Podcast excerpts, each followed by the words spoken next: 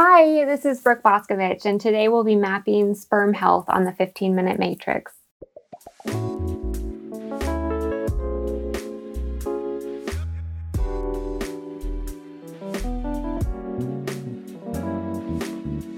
Welcome to the 15 Minute Matrix. I'm Andrea Nakayama, functional medicine nutritionist and your host. This is the podcast that brings you bite sized insights and lessons on the clinical relevance of the functional nutrition matrix, the most important tool in functional medicine and functional nutrition. The matrix is so important not only because it invites us to stop and assess, but also because it reminds us of three very important factors in our care, our recommendations, and our outcomes. Everything is connected, we are all unique, and all things matter. Be sure to head over to this episode's show notes at 15minutematrix.com if you'd like to see today's topic mapped on a downloadable matrix to remind you of these critical aspects of care. Today on the 15 Minute Matrix, I'll be speaking with Brooke Boscovich. Brooke Boscovich is a registered dietitian nutritionist, a functional and integrative practitioner, the founder of The Fertility Dietitian, and the creator of the Master Your Fertility and Foundations for Optimizing Your Fertility programs. The Master Your Fertility program is individualized to each couple's fertility journey, meeting them where they are and working with their bodies to optimize fertility. She takes a deeper look at hormone balance, digestive wellness, and nutrient status to support overall health and redirect the body's focus to reproductive function. This integrative program includes five pillars nutrition, exercise and movement, sleep, stress, and environment. Brooke is passionate about women's health and fertility and has helped dozens of women with irregular cycles, PCOS, unexplained infertility, endometriosis, and other fertility struggles regulate their cycles and take home healthy babies. Hi, Brooke. Welcome to the 15 Minute Matrix. Hi, Andrea. Thank you so much for having me. I'm excited to be here. So I know, Brooke, that you are passionate about women's health and fertility, and we fortunately have several podcasts on the topic. But today we get a moment to talk about sperm health and men's fertility. And I'm so excited to dive into that with you today. Should we start out by just talking about what sperm is? Yeah, I think that's a great idea.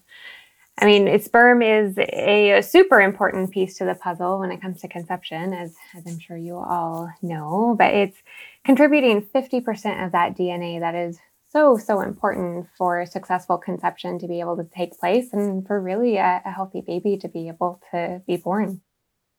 I'm always curious about what nutrients are in sperm. Like, what's the makeup? Is it protein? Are there B vitamins? What's happening in the sperm itself? Yeah, in the sperm itself, I mean, there's definitely fluid involved and electrolytes. There's definitely proteins involved as well. I mean, the nutrients that go into the programming of the DNA of the sperm include things like folate and B12 and B6, and then lots of other little micronutrients like zinc and selenium are, of course, really, really important for the whole maturation process of healthy sperm as well. That's so good to know because I'm assuming that'll come into how we think about supporting male fertility. Are there things in life, triggering events that impact the health or the quality of the sperm that when you're working with a male partner, you're speaking into? Absolutely. Yeah. I mean, stress, of course, is an overarching kind of trigger for impairing that health of the sperm. And, you know, stress can come from a variety of areas, from anywhere from what's going on with the immune system or the gut, you know, what's going on with just the amount of food and, and nutrition that's being consumed, or even just being able to be digested and absorbed in that hopefully healthy gut environment. Stress can uh, lead to more oxidative damage that can be happening and damaging the DNA as that sperm is trying to mature. So that's definitely where our antioxidants in diet come in to help and kind of protect that sperm health as it matures. And Are there factors like, is it a myth that certain kinds of exercise or areas that are putting pressure on the scrotum are impacting sperm health? Oh, it's definitely not a myth at all. So, Having tight clothes can be damaging to the sperm and how it's maturing over the spermatogenesis period, which is that sperm maturation period. And that takes about 75 to 100 days for sperm to fully mature. So, exposures during that time or the environment that the scrotum essentially is in can definitely impact the maturation of that sperm. So, heat is another one. Heat and restriction are, are pretty big barriers to healthy sperm. Exercise can definitely play a role too. So, if we're over exercising or doing a lot of like high intensity exercise, that can definitely be a stress on the body, taking away the resources in the form of nutrients and, and energy that are required to help that whole spermatogenesis process. So, exercise definitely makes a difference. I mean, movement can be helpful and supportive, but we can also overdo it too. Yeah, so important to point out. I kind of want to back us up a bit and just think like we keep using this term healthy sperm. Is that based on the makeup of the sperm and also motility? Are there other factors that when we say quote unquote healthy sperm, we're considering? We're definitely considering the parameters that we think about in a standard sperm analysis. So that would include count or, or, number of sperm, motility, which is how that sperm is moving or swimming, and then morphology, which is the shape of that sperm, as well as DNA fragmentation. So, DNA fragmentation is not something that's typically tested in a standard sperm analysis. It's typically something that needs to be requested as an add on. A barrier to being able to test DNA fragmentation is that the lab is able to do it. So, that can be a little bit tricky. But DNA fragmentation is actually looking at damage that is done to the DNA or breaks in that DNA that can be happening despite there being enough sperm and despite even the shape of the sperm and the swimming or motility of the sperm being appropriate. So it's definitely an important parameter. So when I talk about health of sperm, I'm really talking about that whole picture and all of those parameters. And are there certain labs that do the DNA fragmentation? Yes, there are a number of fertility clinics that are able to do the DNA fragmentation. Another option is an online service. So, Give Legacy is one that I use a lot because you can mail it in. They're able to secure the sample in a way that sperm is still viable to get to the lab for testing. Um, for reliable results there. So if you your doctor or your fertility clinic is not able to do that DNA fragmentation test upon request, that's another option is to use an online service. That's a great pearl there that we can link to in the show notes. So, you talked about the number of sperm, the motility, and the morphology. Are there things that your clients, patients are looking for in terms of a baseline where they want to be in relation to each of those? Definitely. So, when we think of normal, I'm using quotations, sperm parameters, that's really based on averages that the WHO or World Health Organization puts out there. And those standards are pretty low. So I don't use those quote unquote normal standards because the research definitely shows that rates of conception and rates of being able to carry to term and have a healthy baby are improved with more optimal sperm levels. So, optimal levels for sperm count, we're looking at at least 48 million per milliliter versus the WHO normal standards 15 million per milliliter is considered normal. Did you say 15 and you're looking at 48? That's so good. Correct. That, like yes. it's kind of amazing. I mean, it's true of all lab markers, but that really points to how low we can go as average. Absolutely. Yeah. So it's crazy. And when we look at morphology, like the normal is considered 4%, and that means that only four out of 100 sperm have a normal shape. So that's low. So, more optimal levels there. I really look at having a higher than 12% morphology is more optimal. Definitely better rates of having a healthy baby around there. And what determines motility? Do those factors contribute to sperm motility?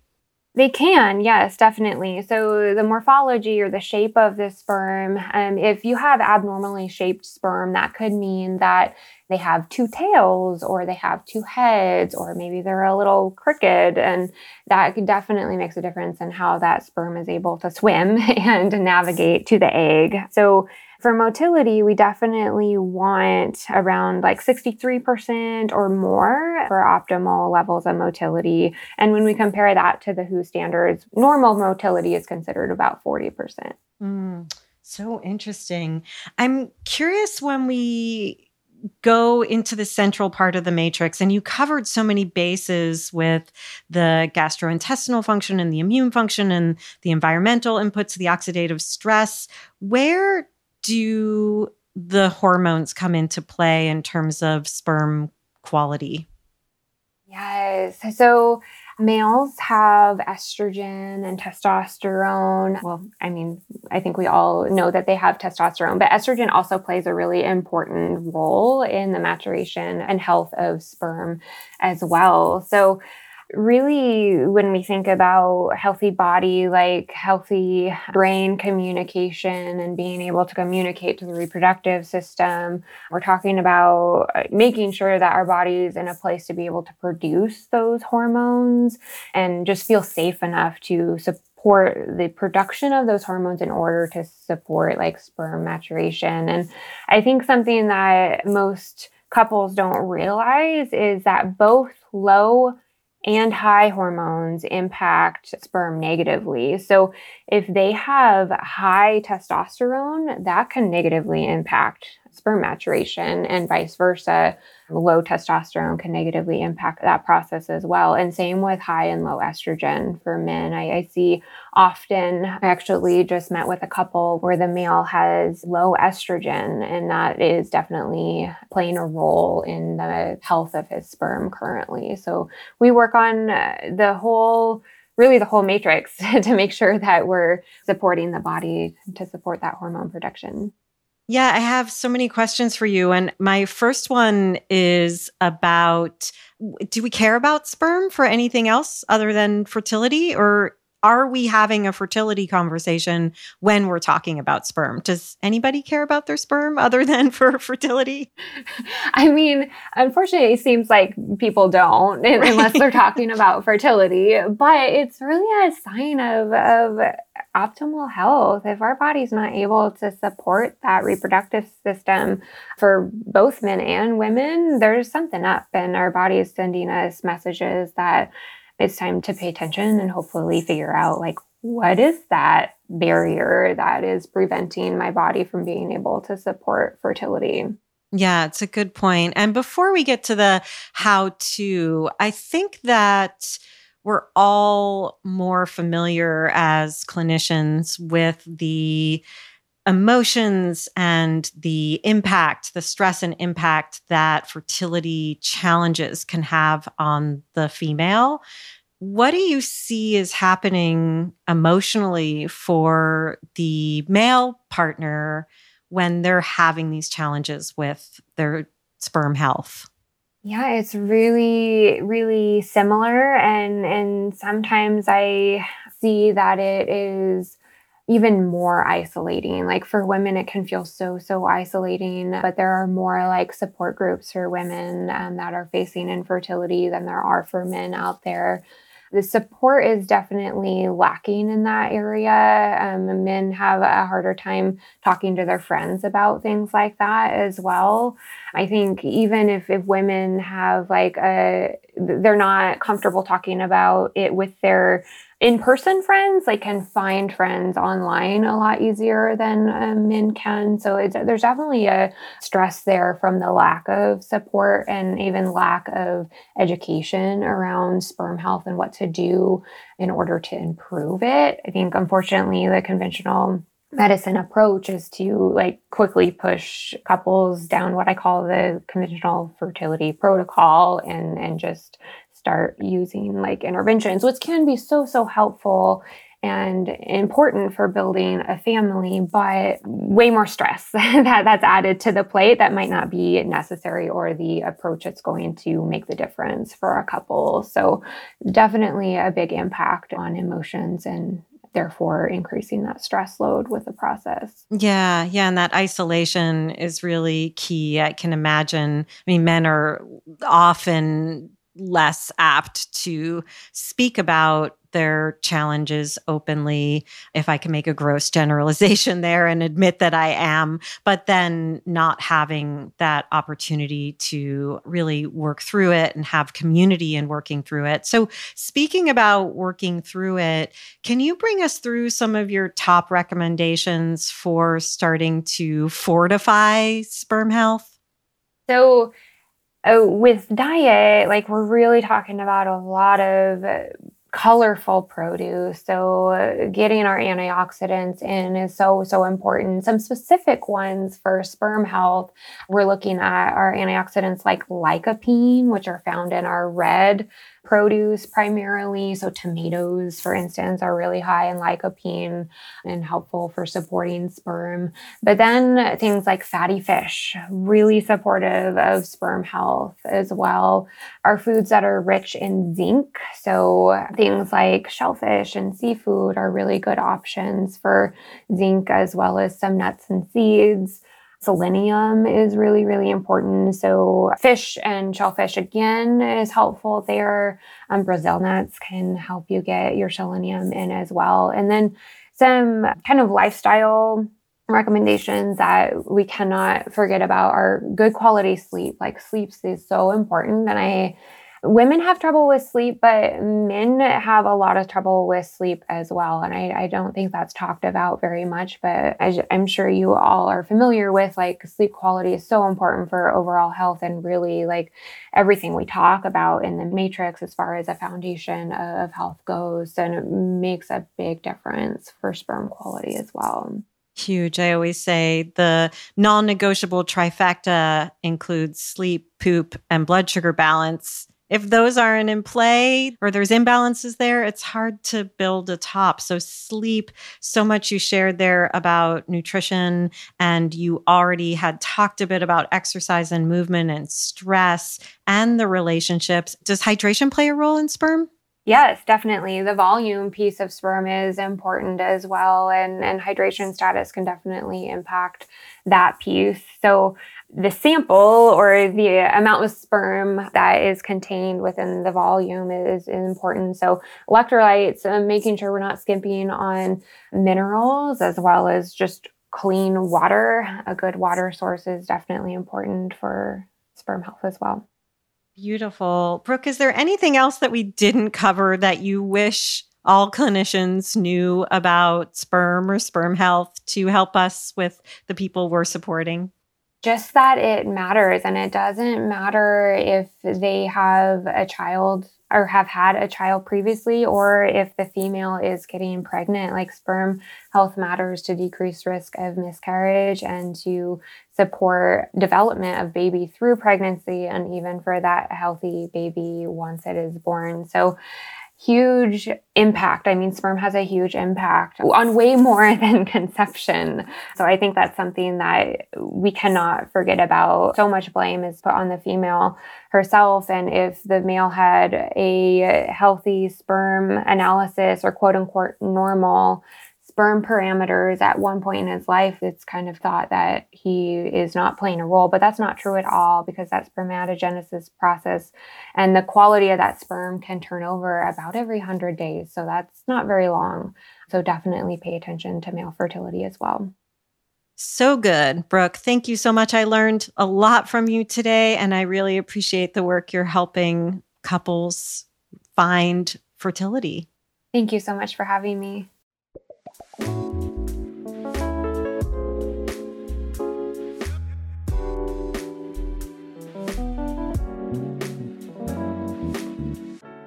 The 15 Minute Matrix is hosted and produced by me, Andrea Nakayama, and the Functional Nutrition Alliance. The podcast is edited and mixed by Brian Paik of Pacific Audio, and special thanks to Natalie Merrill, Alia Hale, Pamela Geismar, and Rowan Bradley for their support in making the 15 Minute Matrix possible. You can find episodes on all kinds of topics with more incredible guests at our podcast website, 15minutematrix.com, or wherever you listen to podcasts. If you'd like to see the completed functional nutrition matrix that accompanies today's or any episode, be sure to head over to the podcast website. Again, that's 15minutematrix.com. We love when you share our episodes with your friends and colleagues, leave a review, and rate the show. That helps us to grow our collective message that functional nutrition is the future of healthcare. Also, be sure to follow us on Instagram at Functional Nutrition Alliance, and you can follow me at Andrea Nakayama. And if you or someone you know is interested in becoming a functional nutrition counselor, head over to fxnutrition.com to learn more about our full body systems program. Full Body Systems is our 10 month immersion course where you'll learn the systems based approach to addressing the root causes of your client's issues through client education, diet, and lifestyle modification. Again, you can always learn more at fxnutrition.com.